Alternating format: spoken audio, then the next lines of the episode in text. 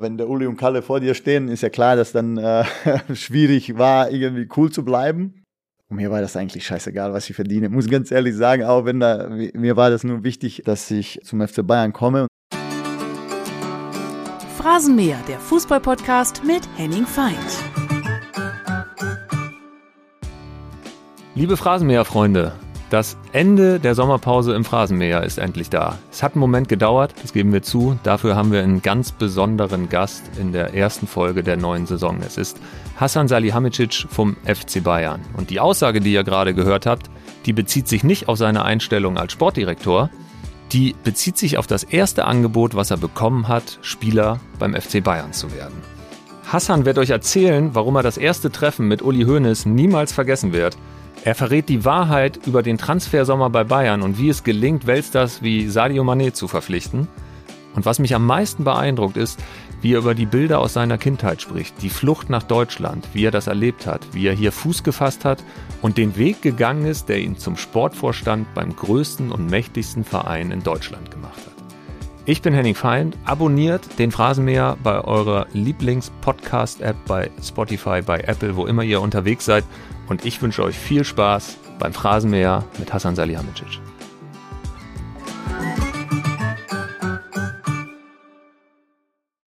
Wir sind hier an der legendärsten Adresse der Bundesliga, der Sebener Straße 51 bis 57 in München, der Heimat des FC Bayern. Und wir sitzen hier in einem Konferenzraum zusammen mit dem Mann, der mit seinen Transfers in diesem Sommer ganz Europa überrascht hat. Herzlich willkommen im Phrasenmäher, Hassan Salihamidzic. Vielen Dank freue mich riesig, dass du da bist, mit mir die erste Folge zusammen im Phrasenmäher machst. Und Max Kruse hat ja gerade gesagt, dass äh, Fußballer eigentlich nur so von 9 bis 13 Uhr arbeiten. Wir sind mitten in der Transferphase. Bei dir kann ich mir das sowieso nicht vorstellen. Wie ist so dein Ablauf? Wann kommst du normalerweise an der Sebene an und wann gehst du wieder nach Hause? Erstmal vielen Dank, dass Sie mich äh, zu dem Podcast eingeladen haben. Ähm, ist mein erster übrigens in meinem Leben. Meiner auch als Gastgeber. das, das ist schon mal gut ja, der Tag ist äh, oder die Woche ist 24-7, ist klar. Und äh, besonders natürlich, wenn die Transfermarktperiode läuft, ist man Tag und Nacht, oder zumindest sagen wir mal so, das Handy ist an. Aber ich denke mal, von morgens bis acht bis abends um 10, 11, 12 sind wir immer erreichbar. An die Sebener komme ich unterschiedlich. Kommt natürlich drauf an, auch wann Training ist. Ähm, normalerweise zwischen acht und neun bin ich da Manchmal natürlich hat man irgendwo einen Termin morgens, dann kommt man zum Training direkt. Ähm, geht man vielleicht ab und zu mal äh, zum Mittagessen oder was auch immer, äh, wie die Termine eben sind, aber spielt ja keine Rolle, glaube ich, in, in dem Fall, weil man einfach immer erreichbar ist oder meistens erreichbar ist, wenn man nicht in den Terminen sitzt und man versucht eben äh, besonders in dieser Transfermarktperiode oder in, in der Transfermarktperiode einfach immer greifbar zu sein. Du hast dein Handy nachts immer auch auf laut gestellt? Nee, lautlos. Und wie oft kommt das vor, dass du davon geweckt wirst in der Transferperiode? Bis jetzt noch gar nicht. Klar, manchmal gehen die eben bis spät in die Nacht, wie zum Beispiel die Verhandlung mit Robert Lewandowski, die ging eben äh, mal bis zwei Uhr nachts, aber ähm, da hat mich keiner geweckt, sondern die ging eben durchgehend. Ansonsten nachts die Berater oder die Spieler schlafen dann auch. Ja, und die Verhandlung mit Lewandowski nachts bis zwei, die wird dann übers Handy geführt oder telefonierst du die ganze Zeit oder ist man noch mit einer Videokonferenz zusammengeschaltet? Wie kann man sich das vorstellen? Nee, da hat man viel telefoniert, äh, viel natürlich mit FC Barcelona, Sportdirektor, die Verantwortlichen eben und äh, dann hat man eben die Verträge ausgetauscht, hat man dann die Einzelheiten, die Details nochmal verbessert oder sich dann wieder darüber unterhalten, äh, das dann verhandelt. Und deswegen ging es äh, an dem Tag eben besonders lang, weil auch da die Amerika-Tour anstand, nicht nur für uns, sondern für die. Und das haben wir dann davor klären wollen. Bevor wir jetzt gleich über die ganzen Transfers und Wechsel reden, lass uns einmal über einen Neuzugang sprechen, der schon seit einem Jahr beim FC Bayern ist der hier verlässlich absolute Toparbeit leistet, der nach außen nicht vielen bekannt ist, aber der intern unheimlich gefeiert wird. Die Espressomaschine in deinem Büro. Und da haben wir eine Frage von deinem Vorstandsvorsitzenden Oliver Kahn. Ja, Hassan, du hast ja eine ganz spezielle, wundervolle Espressomaschine bei dir im Büro, bei der ich übrigens auch schon den ein oder anderen Espresso getrunken habe. Allerdings kriege ich von dem jedes Mal, ja, keine Ahnung, Herzrasen, so stark ist der. Erzähl doch mal, wem so alles du in deinem Büro diesen wunderbaren Espresso angeboten hast. Ciao, ciao. Gute Frage. Ja, das stimmt allerdings. Er, er ist nicht so der, der das oft in Anspruch nimmt, äh, weil es tatsächlich für ihn, so wie er sagt, äh, zu stark ist. Aber heißt Rocket äh, und die ist wirklich super, die Maschine. Die habe ich von meiner Frau gekriegt und von meiner Familie zum Geburtstag jedem, angefangen von Mitarbeitern, die eben auf der Etage äh, mit uns mitarbeiten, ob das jetzt äh, unsere Scouts sind, die ab und zu mal vorbeikommen oder die ich einlade ähm, und wir unterhalten uns über viele Sachen, Fußball, äh, verschiedene Spieler, die in der Personalabteilung sind da einige Leute, in der unsere Anwälte auch ab und zu mal kriegen von mir ein Espresso und dann natürlich meine Vorstandskollegen, Berater, die zu mir kommen und so weiter. Ich finde das äh, wirklich eine, eine gute Geschichte und hat meine Frau sich ausgedacht, ähm, weil das ist auch ein, äh, so ein Icebreaker. Man stehe da, ich glaube, man fühlt sich gut, wenn man, ähm, sag ich mal, für mich und für den äh, Gast äh, einen Kaffee macht. Oder manchmal sind da drei, vier, fünf verschiedene. Das dauert ein bisschen, da kann man sich ein bisschen unterhalten. Manchmal geht sie auch aus von alleine, dann wird sie erstmal warm, das dauert auch mal zehn Minuten. Und dann kann man so einen Smalltalk machen und da kommt man in die Gespräche ganz gut rein. Und ich glaube, jeder freut sich, äh, wenn er einen guten Kaffee trinkt. Welcher Spieler kommt am häufigsten bei dir vorbei, um Espresso zu trinken? Einige Spieler, ähm, Manuel Neuer ist unser Kapitän, der kommt öfters mal, Jo Kimmich ist da, ja, Leon Goretzka, Thomas Müller, Lucas Hernandez war da, Benjamin Pavard war da. Also ich, mein, mein Vorhaben ist eigentlich, jeden von denen mal oben zu haben, mit denen zu sprechen. Nicht jeder trinkt Kaffee, aber eben mit denen äh, gutes Verhältnis oder, äh, sage ich mal, Nähe zu pflegen, weil das äh, für mich sehr wichtig ist, dass ich die Spieler sehr gut fühlen, dass wir deren Probleme kennen, dass wir alles von denen wissen, um denen eben die Möglichkeit zu haben, auf dem grünen Rasen Topleistung zu bringen. Ist das so stark, wie Oliver Kahn sagt, oder findest du es gar nicht so stark? Der ist gar nicht so stark. Ja, vielleicht ist Oliver jetzt nicht dran gewöhnt. Äh, Verstehe ich gar nicht, weil der wirklich gut schmeckt. Kommt natürlich auch mal auf die Länge an. Marco Neppe zum Beispiel mag einen ganz kurzen, ich mag ein bisschen länger als er. Oliver ja, wehrt sich immer gegen diesen Kaffee, aber die, Bohnen sind einfach, äh, es kommt natürlich immer auf die Bohne drauf an und äh, ich habe von meiner Frau eine bekommen, die wirklich äh, sehr, sehr gut ist und deswegen macht das sehr viel Spaß äh, mit dieser Kaffeemaschine. Es gibt zwei Rubriken im Phrasenmäher, die jeder Gast kennenlernt. Die erste ist, sich einmal selbst vorzustellen. Was ihr über mich wissen solltet. Über mich, was ihr wissen solltet, ist, dass ich zum Beispiel nie aufhören möchte zu lernen, weil ich glaube, jeden Tag äh, können wir besser werden und äh, wenn man ein bisschen mehr lernt und vielleicht jeden Tag ein Prozent besser wird, dann äh, kann man sich in einem Jahr wirklich sehr, sehr viel verbessern. Das möchte ich immer in meinem Leben behalten. Zweite Rubrik ist das Bildbashing.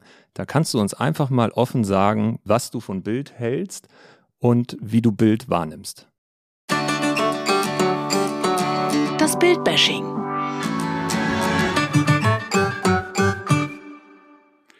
Ich wünsche mir zum Beispiel, dass ähm, die negativen Geschichten vielleicht nicht so schwarz gemalt werden und ähm, diese positiven Geschichten auch nicht so hoch gehängt werden.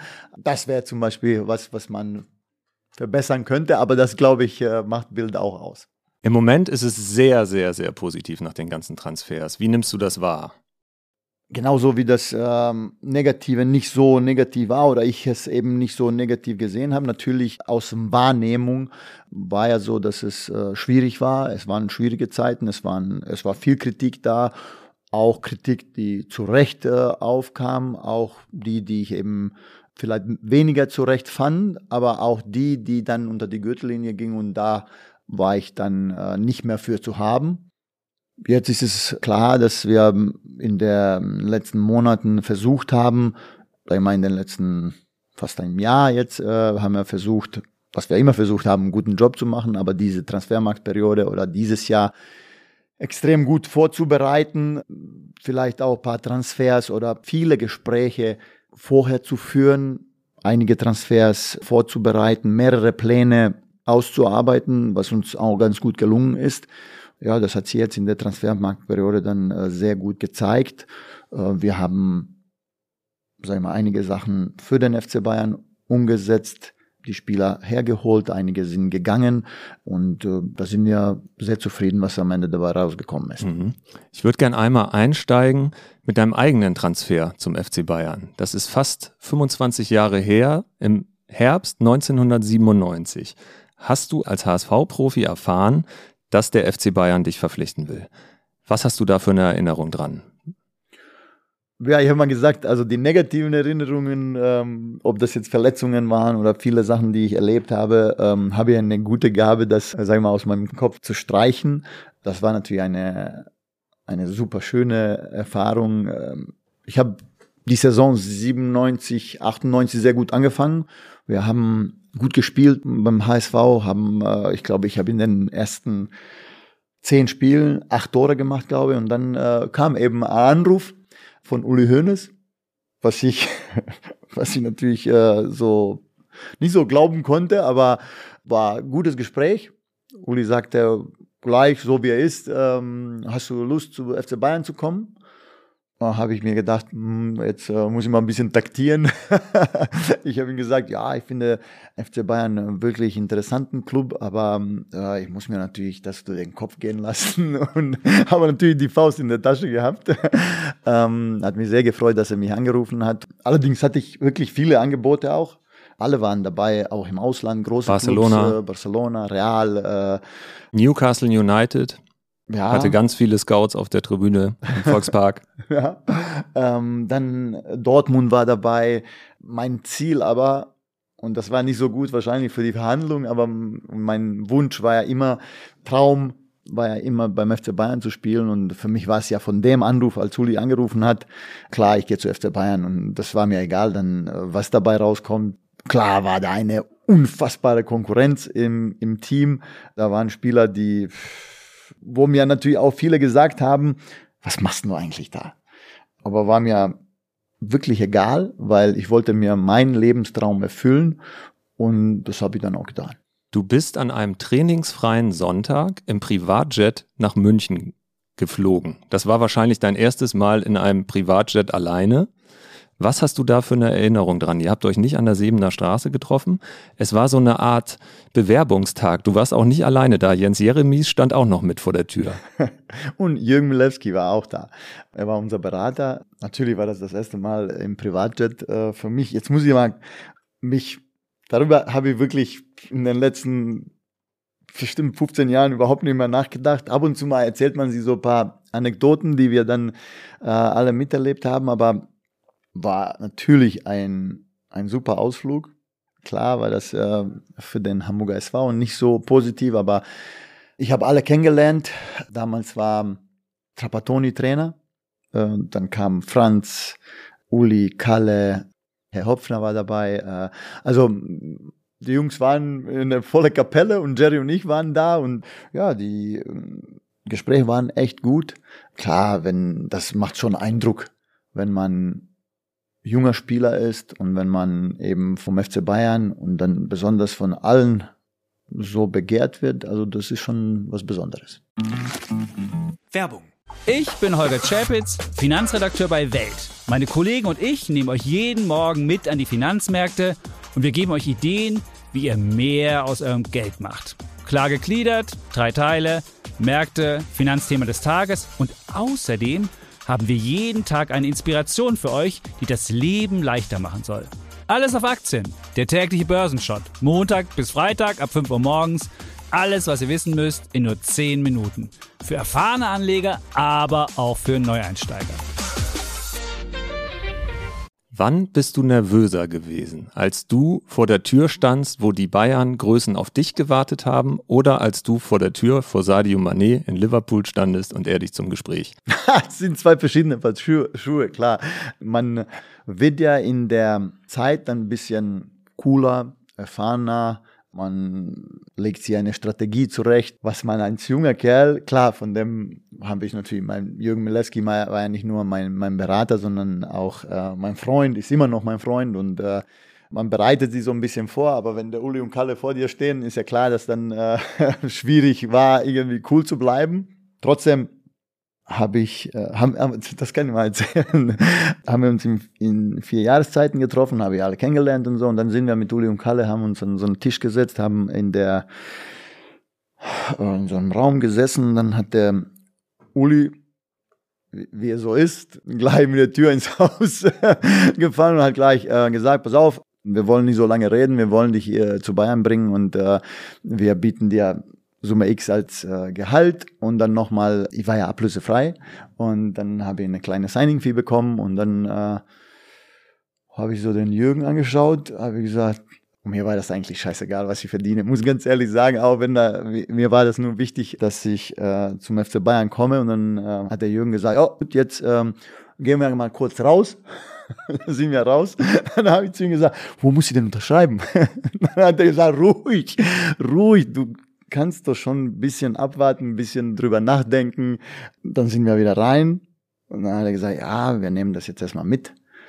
Und dann äh, lassen wir uns das wieder in den Kopf gehen. Und tatsächlich war das aber gut, was er gesagt hat, weil ähm, in den nächsten, sag ich mal, vier bis sechs Wochen hat man sich schon dann äh, drüber Gedanken gemacht, wo kann ich spielen. Und das Signing Fee wurde noch ein bisschen besser.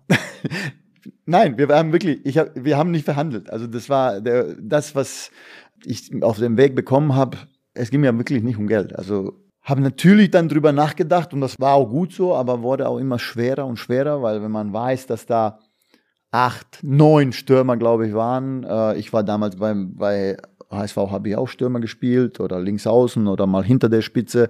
Hat man sich dann schon Gedanken gemacht, oh, dann sind Elba, Janka, Zickler, keine Ahnung, also das war ja echt äh, viel. Wir, wir bekamen dann Roque Santa Cruz und waren, wir glaube sieben, ah, Scholli war da, viele Topspieler, wo man dann gesagt hat, hm, spielt man dann vorne, kann man vielleicht mal hinten spielen und so weiter. Und dann äh, habe ich aber jedes Mal, wenn wir darüber gesprochen haben, habe ich gesagt, nein, ist mir echt wurscht, wer da ist. Äh, ich nehme die Herausforderung an, fahre nach München und ich glaube, ich schaffe das.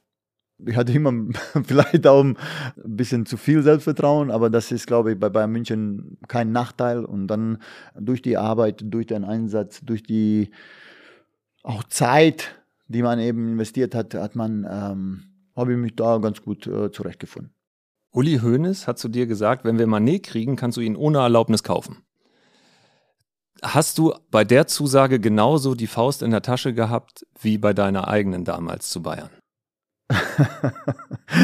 ja, der hat tatsächlich das gesagt, weil ihm der Spieler gefallen hat, klar. Aber das hätte ich so oder so gemacht. Natürlich hätte ich sie alle gefragt, aber der Spieler, ich wusste, dass uns allen der Spieler gefällt. Eher war die Frage, ob wir dem Spieler gefallen, ob wir die Möglichkeit haben, den Spieler zu bekommen. Wann hattest du da den Eindruck? Wie lange hat das gedauert, bis du wusstest, okay, Manet, der will auch zu uns? Also wir saßen ja in meinem Garten mit der Agentur, mit, äh, ich glaube, Daniel DeLonga war dabei und der Björn Besema. Björn Besema ist, ist der Berater von, ähm, also sage ich mal, von Serge Gnabry, da hattet ihr immer Kontakt. Und er ist ja der, ich glaube, kümmert sich eben um, um Sadio Mané besonders. Er hat ihn jetzt seit zehn Jahren betreut und ist auch ein Freund von ihm sozusagen. Er hat diese Rufagentur organisiert. Er hat sehr gute Kollegen, mit denen er zusammenarbeitet. Und äh, die beiden waren dann bei mir. Wir haben uns unterhalten über verschiedene Sachen, unter anderem Serge Gnabry, weil er auch noch nicht verlängert hatte. Und dann unterhält man sich eben über den Markt, über die Spieler, die sie haben, die überhaupt auf dem Markt sind. Und dann fiel auch der Name Sadio. Dann habe ich gemerkt, dass äh, es da eine Möglichkeit gäbe, mal ein Gespräch zu führen. Und da habe ich gedacht, ach ja, da wird's jetzt interessant das ging ja über zwei, drei Stunden. Wir haben noch was zusammen gegessen und dann habe ich den äh, Björn äh, zur Tür gebracht. Er ging vorher als der Daniel der Longer und äh, dann habe ich ihn an der, am Ausgang gefragt, meintest du das wirklich ernst mit ähm, Sadio? Und dann sagt er, ja, ich glaube, da gibt es eine Chance, wir müssen sehen, wie das ist. Dann habe ich gesagt, ja, aber mir wäre es wichtig, dann mit ihm zu sprechen. Wann könnte ich ihn sprechen? Dann sagt er, ja, ich rede mal mit ihm, aber vielleicht morgen. Dann habe ich gesagt, okay, dann fliege ich morgen nach Liverpool. Das hat am nächsten Tag nicht geklappt, aber am übernächsten Tag, dann bin ich übermorgen sozusagen nach Liverpool geflogen und mit Julian Nagelsmann zusammen?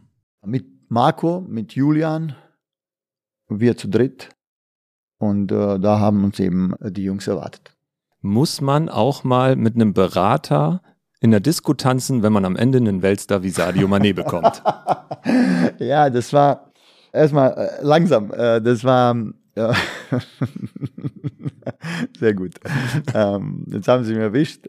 Wir haben erstmal dieses Gespräch in Liverpool geführt. Da hat der Sadio schon am Ende des Gesprächs gesagt, ja, mir gefällt das alles.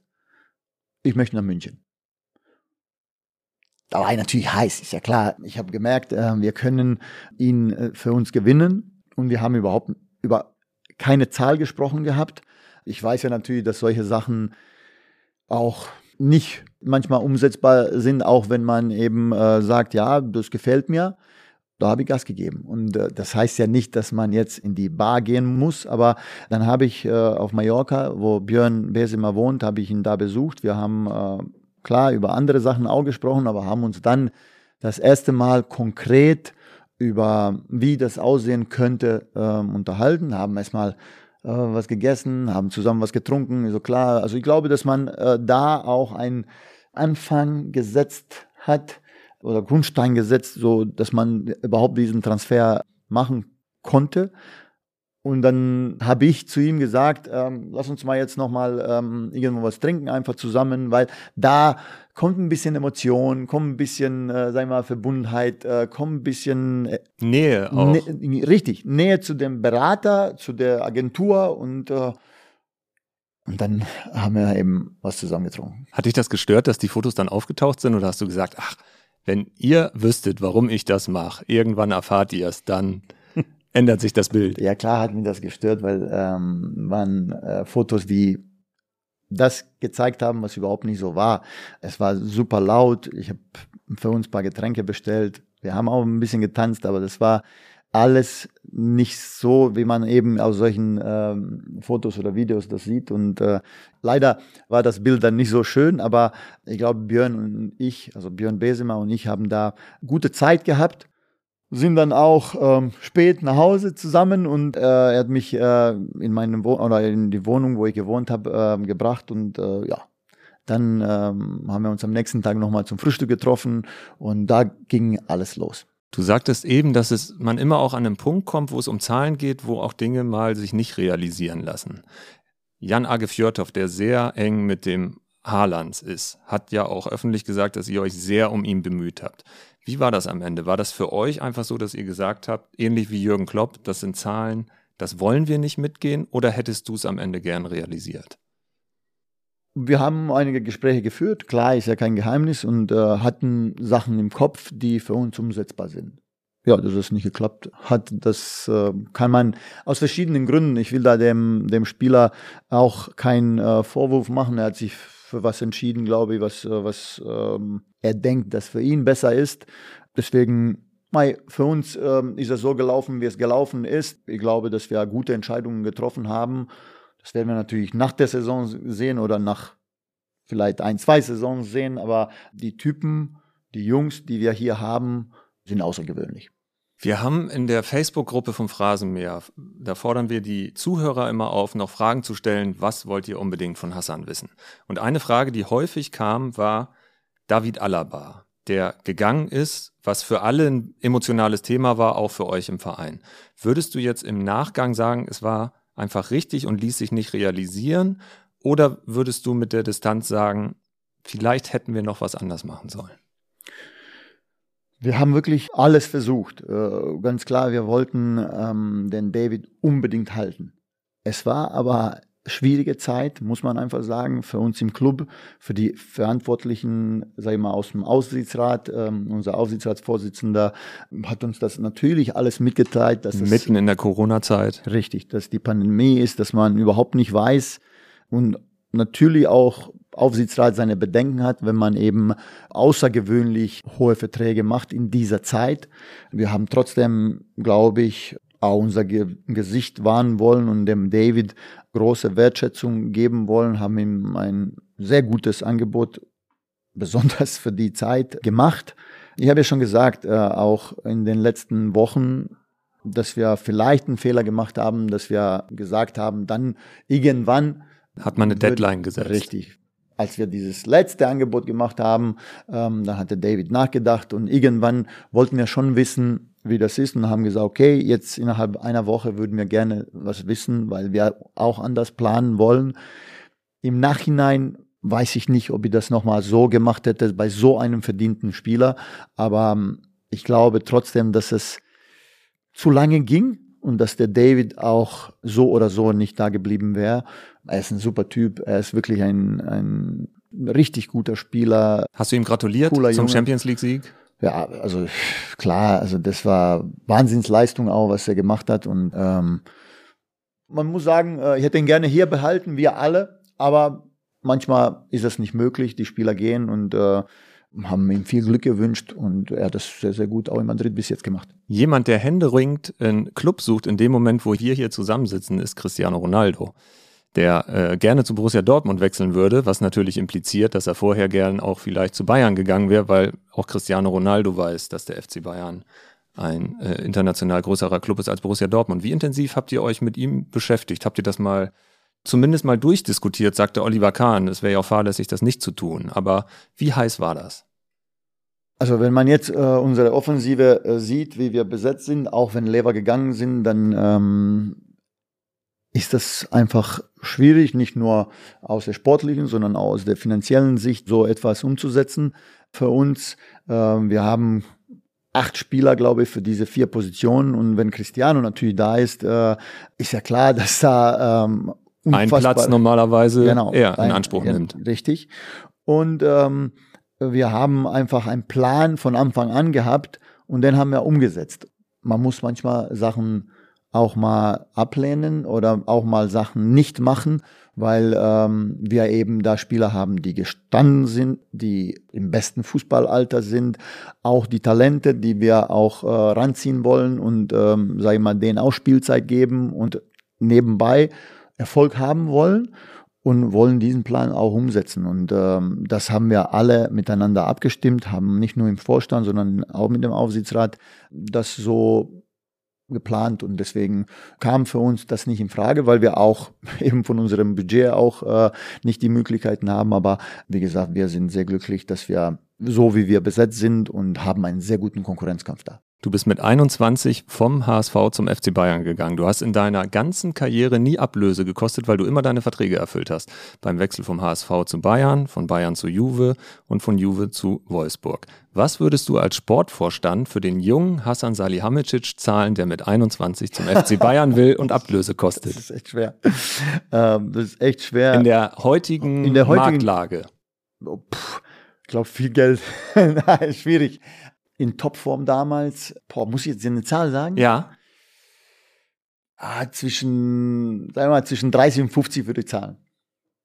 Das ist eine in Ansage. Topform, weil ich habe äh, damals, also ne, vom HSV damals. Nee, in Topform ist gut. Ich ähm, bin schon zufrieden mit ja, der, mit der Hausnummer. Ja, okay, das, in der Zeit, jetzt dachte ich an die Zeit, sage ich mal, zwei Jahre später, als wir ja. die Champions League gewonnen haben. Ähm, ich war Stammspieler.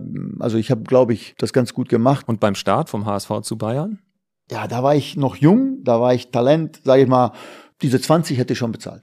Wir haben eine Frage von Freddy Bobic. Hey Brazzo, viel Spaß beim Podcast. Freddy hier.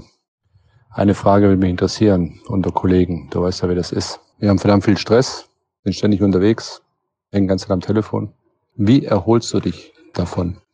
Was ist dein Punkt, wo du sagst, hier komme ich richtig runter und kann mal richtig entspannen, damit ich wieder Power habe für die Arbeit? Viel Spaß noch. Ganz klar. Ich gehe in Kraftraum.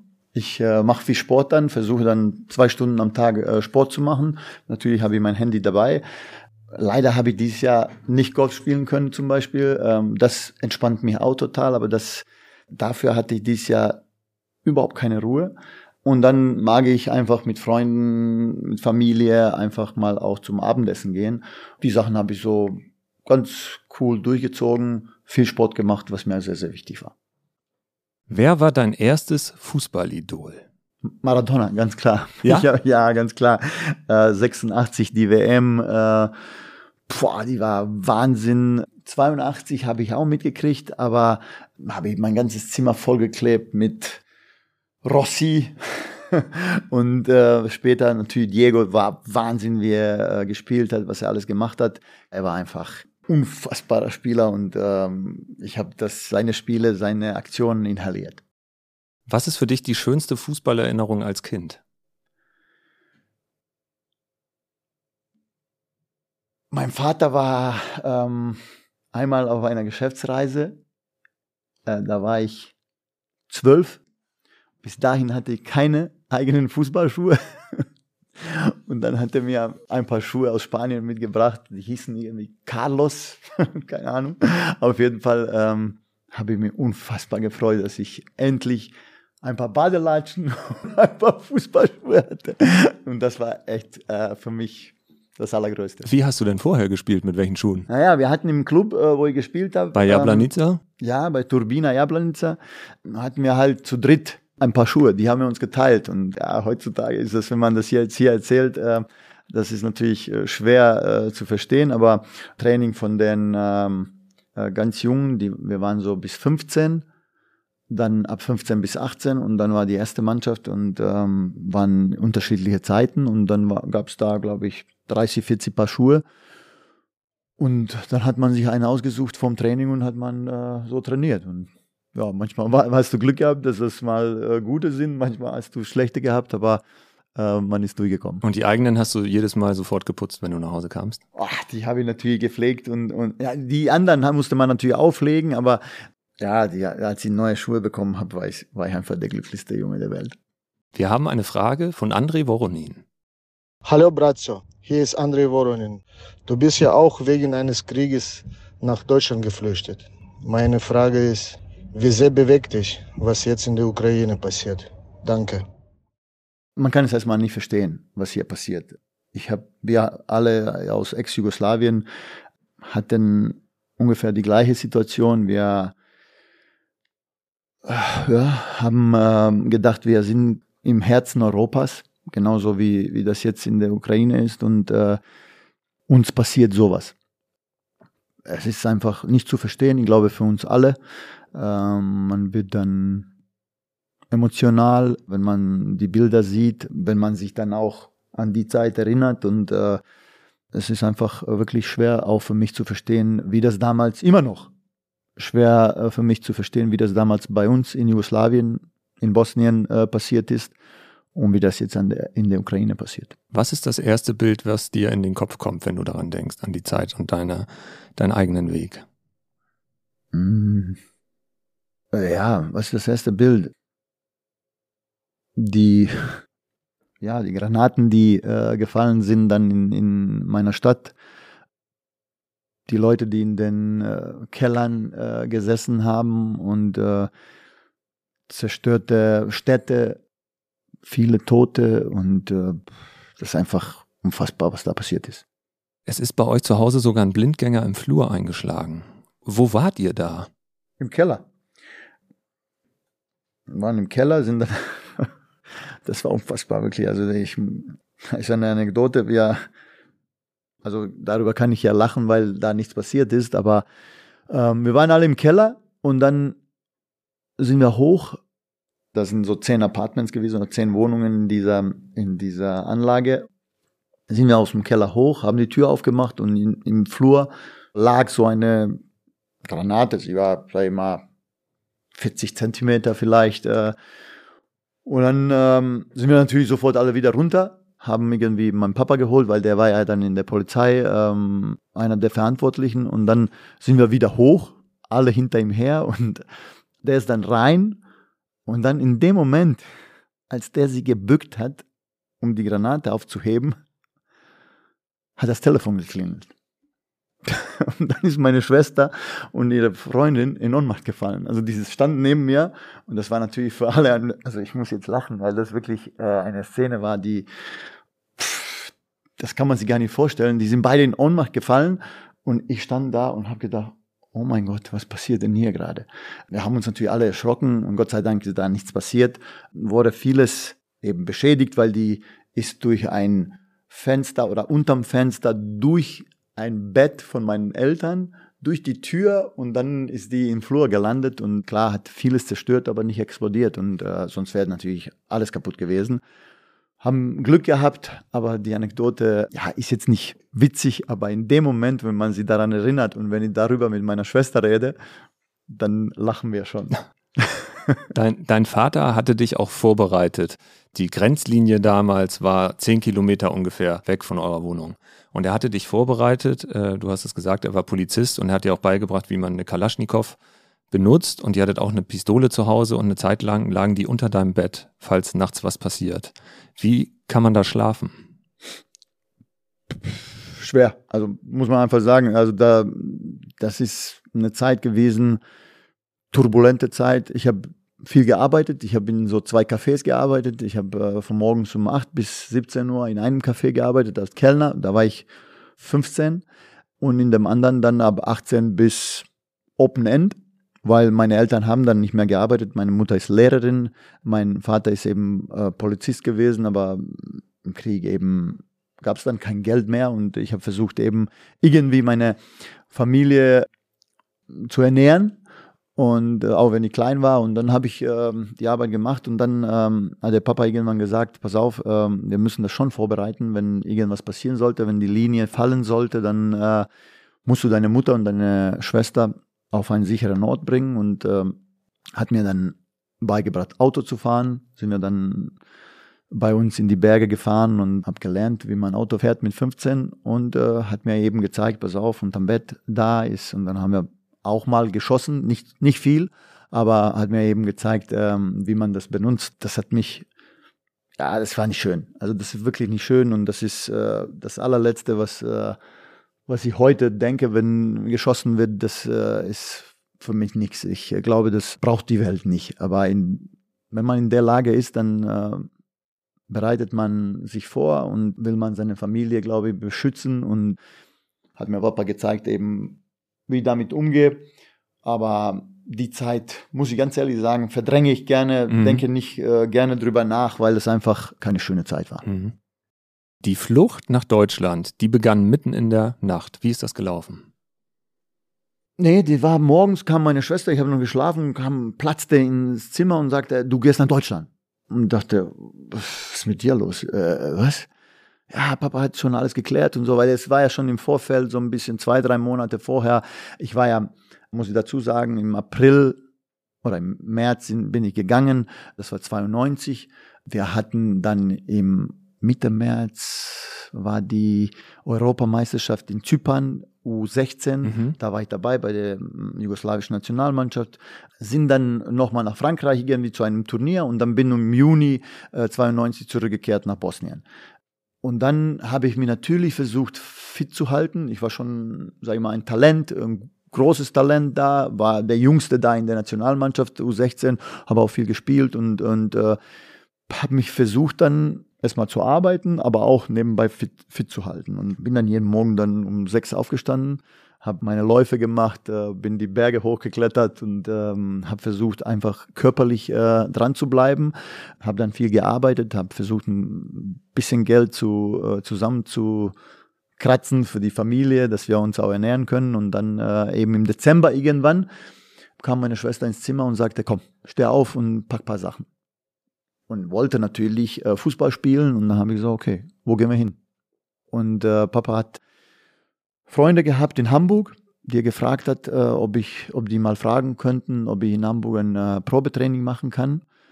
So ging das los. Und dann bist du mit einem Bus gefahren an diversen Checkpoints vorbei Richtung Slowenien. Genau. Und dann gab es eine Kontrolle. Ich bin in äh, Sadar, glaube ich, los. Wir haben in Šibenik am Tag davor, das ist interessant, das erinnere ich mich, weil ich ich erzähle gleich. In Šibenik haben wir einmal geschlafen und dann hat mir mein Papa äh, nach Sadar gebracht und äh, von da bin ich los. Ich hatte ja nur so ein Garantiepapier, dass äh, einer für mich garantiert in Hamburg, dass wenn ich krank werde oder was auch immer, dass äh, er eben meine Krankensachen bezahlt. Ansonsten hatte ich in diesem Bus, als die Soldaten an der Grenze zwischen Kroatien und Slowenien reinkamen, fragten die nach den Pässen. Alle haben die Pässe hochgehoben und ich war der Einzige, der den alten jugoslawischen Pass hatte und alle anderen hatten diese blauen, neuen ähm, kroatischen Pässe. Und dann haben sie natürlich gesagt, komm, raus. Und bin raus und diese drei Soldaten mit Kalaschnikow um mich herum standen sie und äh, fragten, wo willst denn du hin? habe ich gesagt, ja, ich möchte Fußball spielen und äh, die haben sich totgelacht. Was, Fußball, wo willst du nur hin? Ähm, habe ich gesagt, ja, ich möchte Fußball spielen, ich bin Nationalspieler, das wäre interessant für mich in Hamburg mal äh, zu probieren und so. Und habe mich versucht, so ein bisschen zu öffnen und dann haben die gesagt, hast du Geld dabei? Und ich hatte 800 Mark dabei. Vom Kellnern? Ja, genau, vom Kellnern. Und 100, da habe ich mir in so eine Kennt, kennt ihr das von der so Jeans? Eine in, so eine kleine, so eine kleine Tasche hier oben, habe ich mir 100 da reingesteckt. 700 habe ich so gehalten, habe ich gesagt, 700 habe ich. Und dann hat der eine so gemacht, hat mir meine Hand zugemacht, hat gesagt, komm, hau ab, geh rein und, und viel, viel Glück dabei, haben sie noch geschrien hinter mir her und äh, dann haben sie mich weggeschickt. Dann hat der Busfahrer noch gesagt, hättest du mir das gesagt, habe hat er mich natürlich nicht mitgenommen. Und, ja, das war die Anekdote. Und dann bin ich nach Dortmund mit dem Bus und so bin ich nach Deutschland gekommen. Und von Dortmund aus dann zu der Familie, die zu den Freunden, die dein Vater kannte? Das war auch gut. In Dortmund vielleicht ist ja nicht so eine große Geschichte, aber bin dann in Dortmund aus dem Bus ausgestiegen, am Bahnhof, habe so rumgeschaut und habe gesagt, oh, da ist ein Restaurant. Bin dahin, habe mich hingesetzt, ich hatte so ein Buch dabei, ich sprach ja kein Wort Deutsch und habe so ein Buch gehabt dabei und so, so Deutsch für Dummies. und dann kam der Kellner und fragte, ja, was willst du trinken? Und ich so, und dann habe ich das Buch aufgemacht und habe gesagt, ah, bitte eine Limonade. und dann äh, hat er gesagt, was? Dann habe ich nochmal vor, bitte eine Limonade. Dann sagte er auf meiner Sprache, sag mal, was willst du trinken? Äh, willst du eine Cola? habe ich gesagt, oh, danke, lieber Gott, danke, dass bring mir bitte eine Cola. Und äh, er hat mich dann, dieser Kellner hat mich dann zum, zum Zug gebracht und bin dann von Dortmund nach Hamburg. In Hamburg hast du am Anfang, hast du mal gesagt, wirklich viel geheult oder geweint, ist das treffendere ja. Wort. Ich sage geheult, weil du es selbst so ge ja. gesagt hattest, weil du kein Deutsch kanntest. Du hattest niemanden an der dich so richtig auffängt, zu dem du eine Bezugsperson hast. Die ersten drei Monate waren, glaube ich, die, ja. die härteste Zeit. Wie hat sich das angefühlt? Ja, ich glaube, egal wo man hingeht, besonders wenn man so klein ist aus von seiner Familie. Mit 15 Jahren ja, damals. Absolut, hat man echt ein Problem. Ich war natürlich auch alleine, klar war ich bei der Familie, ähm, die auf mich aufgepasst hat oder die Freunde von meinem Papa. Und die ersten drei Monate habe ich halt versucht, viel zu trainieren. Ich hatte, und jetzt, äh, das ist ja interessant, ich bin ja dann gekommen am 12. Dezember und bin dann zum Training und da war Trainer von der A-Jugend war Rudi Kagus. Und der ist jetzt 70 geworden und mit dem habe ich gestern zum ersten Mal gesprochen seit, weiß nicht, vielleicht 25 Jahren. Er ist wirklich ein feiner, feiner Typ, ist jetzt Maler. Äh, Rudi Kagus war ein erfolgreicher Torwart früher und äh, hat mich sehr gefreut, ihn gestern zu sprechen. Soll ich dir was verraten? Ja. Ich habe letzte Woche mit Rudi Kargus telefoniert. ja, das ist echt interessant. Und er hat unglaubliche Anekdoten erzählt und vor allem, wie er wahrgenommen hat, dein erstes Training. Das war in Norderstedt, muss es gewesen sein, beim HSV A-Jugendtraining. Er sagte, ganz schlechtes Flutlicht, ganz schlechter Platz.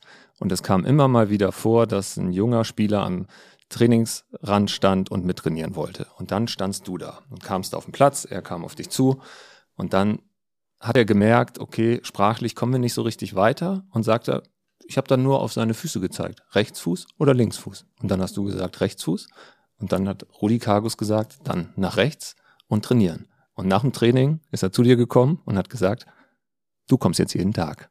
Das stimmt, das stimmt. Und ich habe mich unfassbar gefreut, als er das gesagt hat, weil äh, es war natürlich für mich, bleibst du oder gehst du wieder in den nach Bosnien in den Krieg sozusagen. Und das sind wir gestern auch durchgegangen, kurz nur. er ist 70 geworden und ich habe mit meiner Sekretärin ähm, gesehen, dass äh, er 70 wird.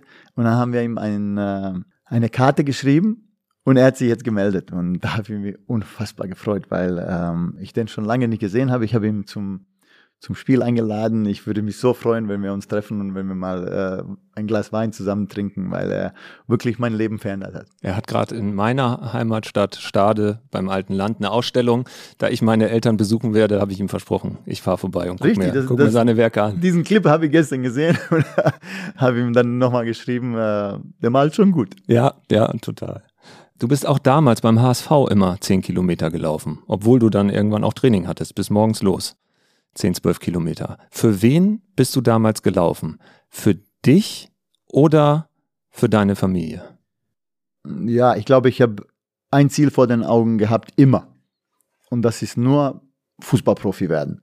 Als ich diese Chance bekommen habe, da zu bleiben, von Rudi, vom Hamburger SV, dann habe ich mir gesagt, okay, jetzt musst du einfach alles versuchen, um da zu bleiben, zu arbeiten, diesen Leuten, diesen Menschen hier zu zeigen, dass du das vom ganzen Herzen willst. Und ich glaube, dass das ist das, was ich erlebt habe und das, was, wo Deutschland, glaube ich, auch fair ist. Wenn man zeigt, dass man 100% eine Sache möchte mit ganzem Herzen, kriegt man eine Chance. Wenn man fleißig ist, wenn man ohne Rücksicht auf Verluste sich hingibt und alles versucht, ich glaube, dass die Menschen das schon, das schon merken hier und äh, das fand ich fair und äh, habe alles versucht und irgendwann habe ich auch diese Chance bekommen, auch sag ich mal bei der B-Jugend, bei der A-Jugend, bei den Amateuren und später auch bei den Profis und habe wirklich immer, glaube ich, so wie ich das vorhin gesagt habe, immer mehr gemacht als die anderen, versucht immer besser zu sein oder fleißiger zu sein, zu lernen, jeden Tag zu lernen, weil ähm, klar habe ich das erste, was ich gemacht habe, ist erstmal Deutsch lernen, weil ich nicht in der Kabine in der Ecke sitzen wollte und, und zuhören wollte.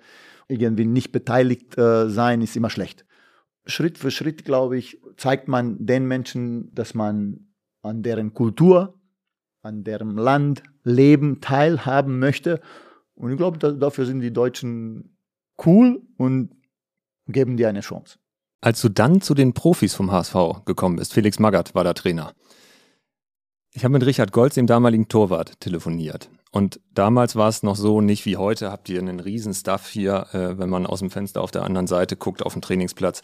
Damals war Felix Magath eigentlich Trainer, Co-Trainer, Athletiktrainer, Fitnesstrainer, alles in einer Person. Ja. Und wie man Felix kennt, ist er im Training immer vorangelaufen und die gefürchteten Diagonalläufe, quer über den Platz sprinten, runter, einmal ein bisschen austrudeln, quer über den Platz sprinten. Die ganze Mannschaft hechelte hinter Felix Magath hinterher, nur einer lief immer vorne weg. Und das warst du. Ja.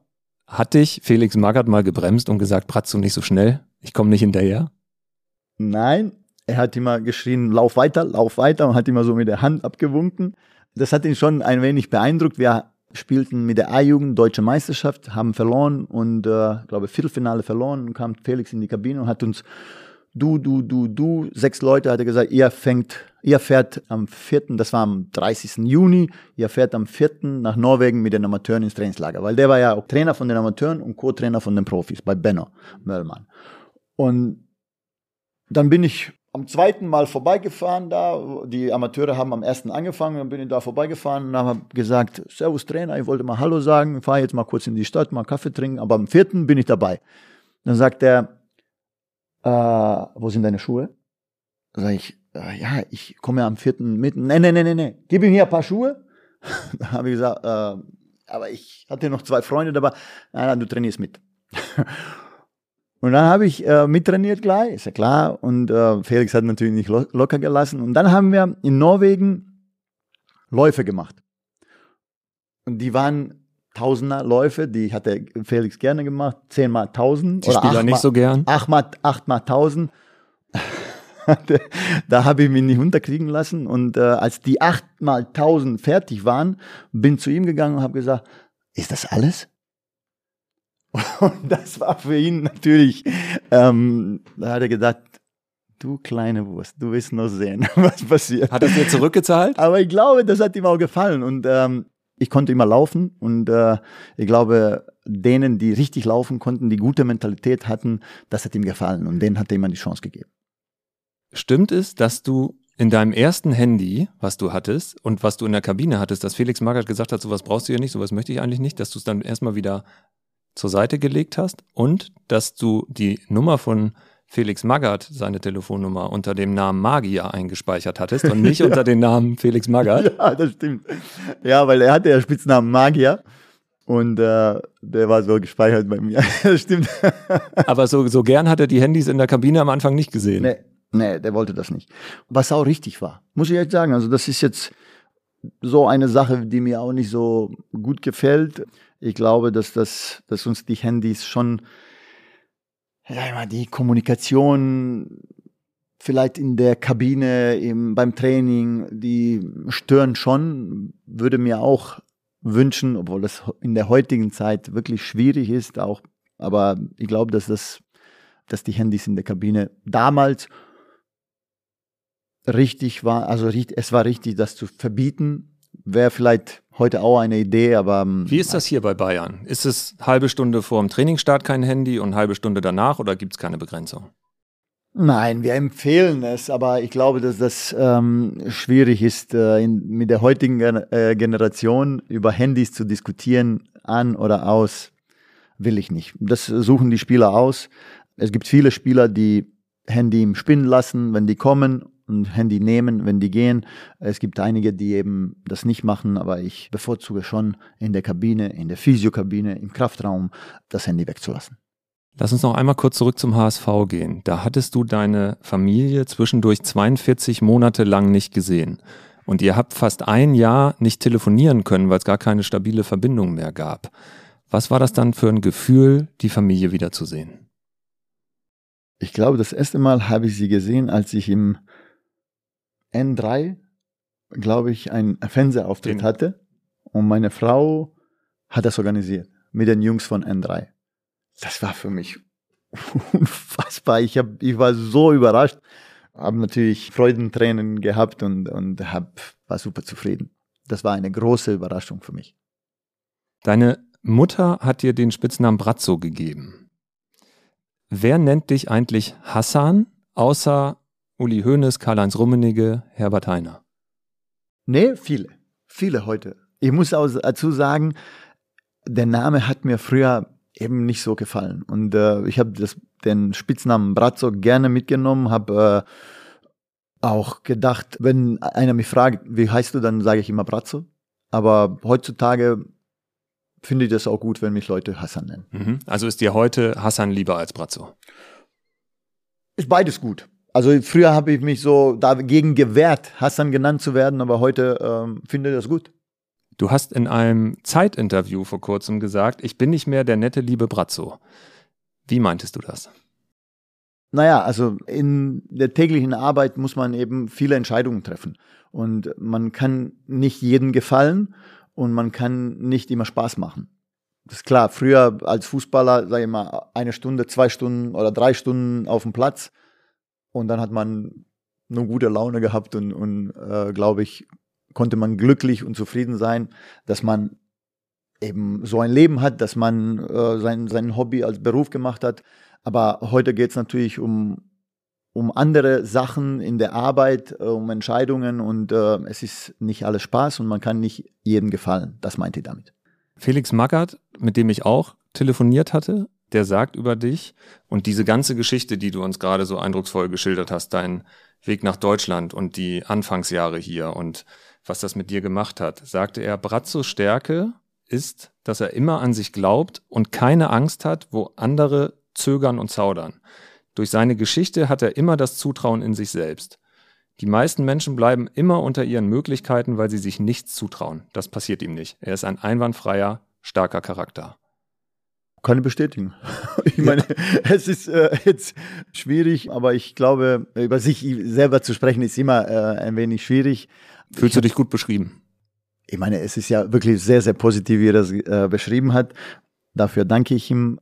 aber ich könnte es nicht besser machen. Nein, also das lassen wir so stehen und machen einen Punkt. Nein, ich, ich meine nur diese Geschichte, die passiert ist und die Kindheit, Krieg, diesen Kampf, den man eben mit sich selber und mit dieser ganzen Situation hatte, stärkt natürlich einen. Und ähm, durch die Niederlagen oder die, sag ich mal, die schwierigen Ereignisse wächst man. Dadurch kann ich schwierige Situationen, glaube ich, einfacher überleben. Wie hat dir das auch geholfen? Wir waren am Anfang bei dem Thema auch öffentliche Wahrnehmung, die eine Zeit lang auch kritisch war, wo du auch viel, auch ich sage auch ganz bewusst von den Medien, auch von uns, ich möchte uns da gar nicht ausschließen, auch einstecken musstest. Es gab auch Situationen, die über die Grenze gingen, was Insta-Kommentare deiner Familie gegenüber betreffen. Inwieweit hat dir das, diese innere Stärke geholfen, da auch durchzukommen? Und gab es mal einen Punkt, an dem dir das zu viel wurde, wo du gesagt hast, Leute, jetzt ist Schluss? Ja, also das war, das wurde zu viel. Ich kann sehr gut mit Kritik umgehen, glaube ich, und äh, ich rede gerne darüber und lasse mich gerne auch mit guten Argumenten vom Gegenteil überzeugen. Wenn das unsachlich wird, werde ich dann unangenehm.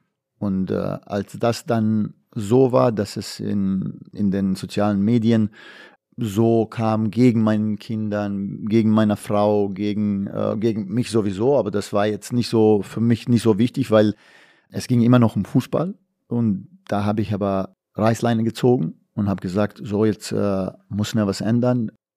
Ich möchte, dass sich diese Situation ändert. Und da waren alle im Club, sag ich mal, gefragt, etwas zu, zu unternehmen. Und dann habt ihr euch hier einmal mit allen Entscheidungsträgern zusammengesetzt. Haben uns zusammengesetzt und haben eine Strategie entwickelt. Und wie sieht die aus? So gewesen, dass äh, diese Kritik, die aufkam, unter die Gürtellinie ging und dann hat jeder einfach versucht, zu appellieren, dass die Kritik einfach da bleibt, sag ich mal, auf einem guten Niveau. Das so ausgedrückt lassen wir vielleicht stehen. Mhm. Ist es ein Vorteil vielleicht gewesen? Man hat so ein bisschen den Eindruck, du wurdest dein Leben lang eigentlich eher unterschätzt am Anfang.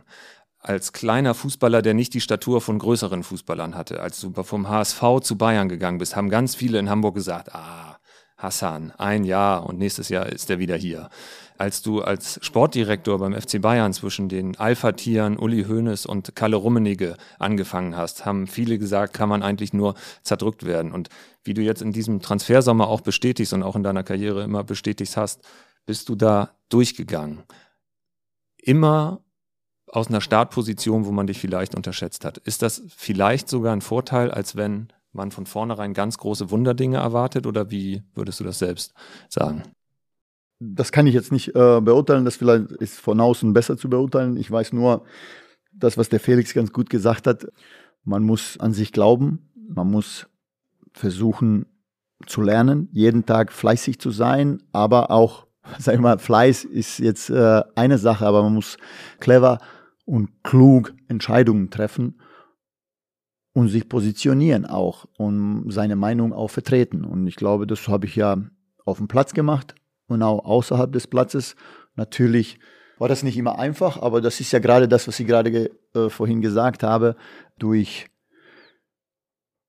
schwierige Situationen, Niederlagen auch mal, wächst man oder man bricht zusammen. Und äh, wenn man natürlich zusammenbricht, dann kann man natürlich nicht weitergehen. Aber ich habe versucht, an mich zu glauben, immer weiterzugehen und wie gesagt, lernen, clevere Entscheidungen, gute Entscheidungen zu treffen und gute Arbeit zu leisten.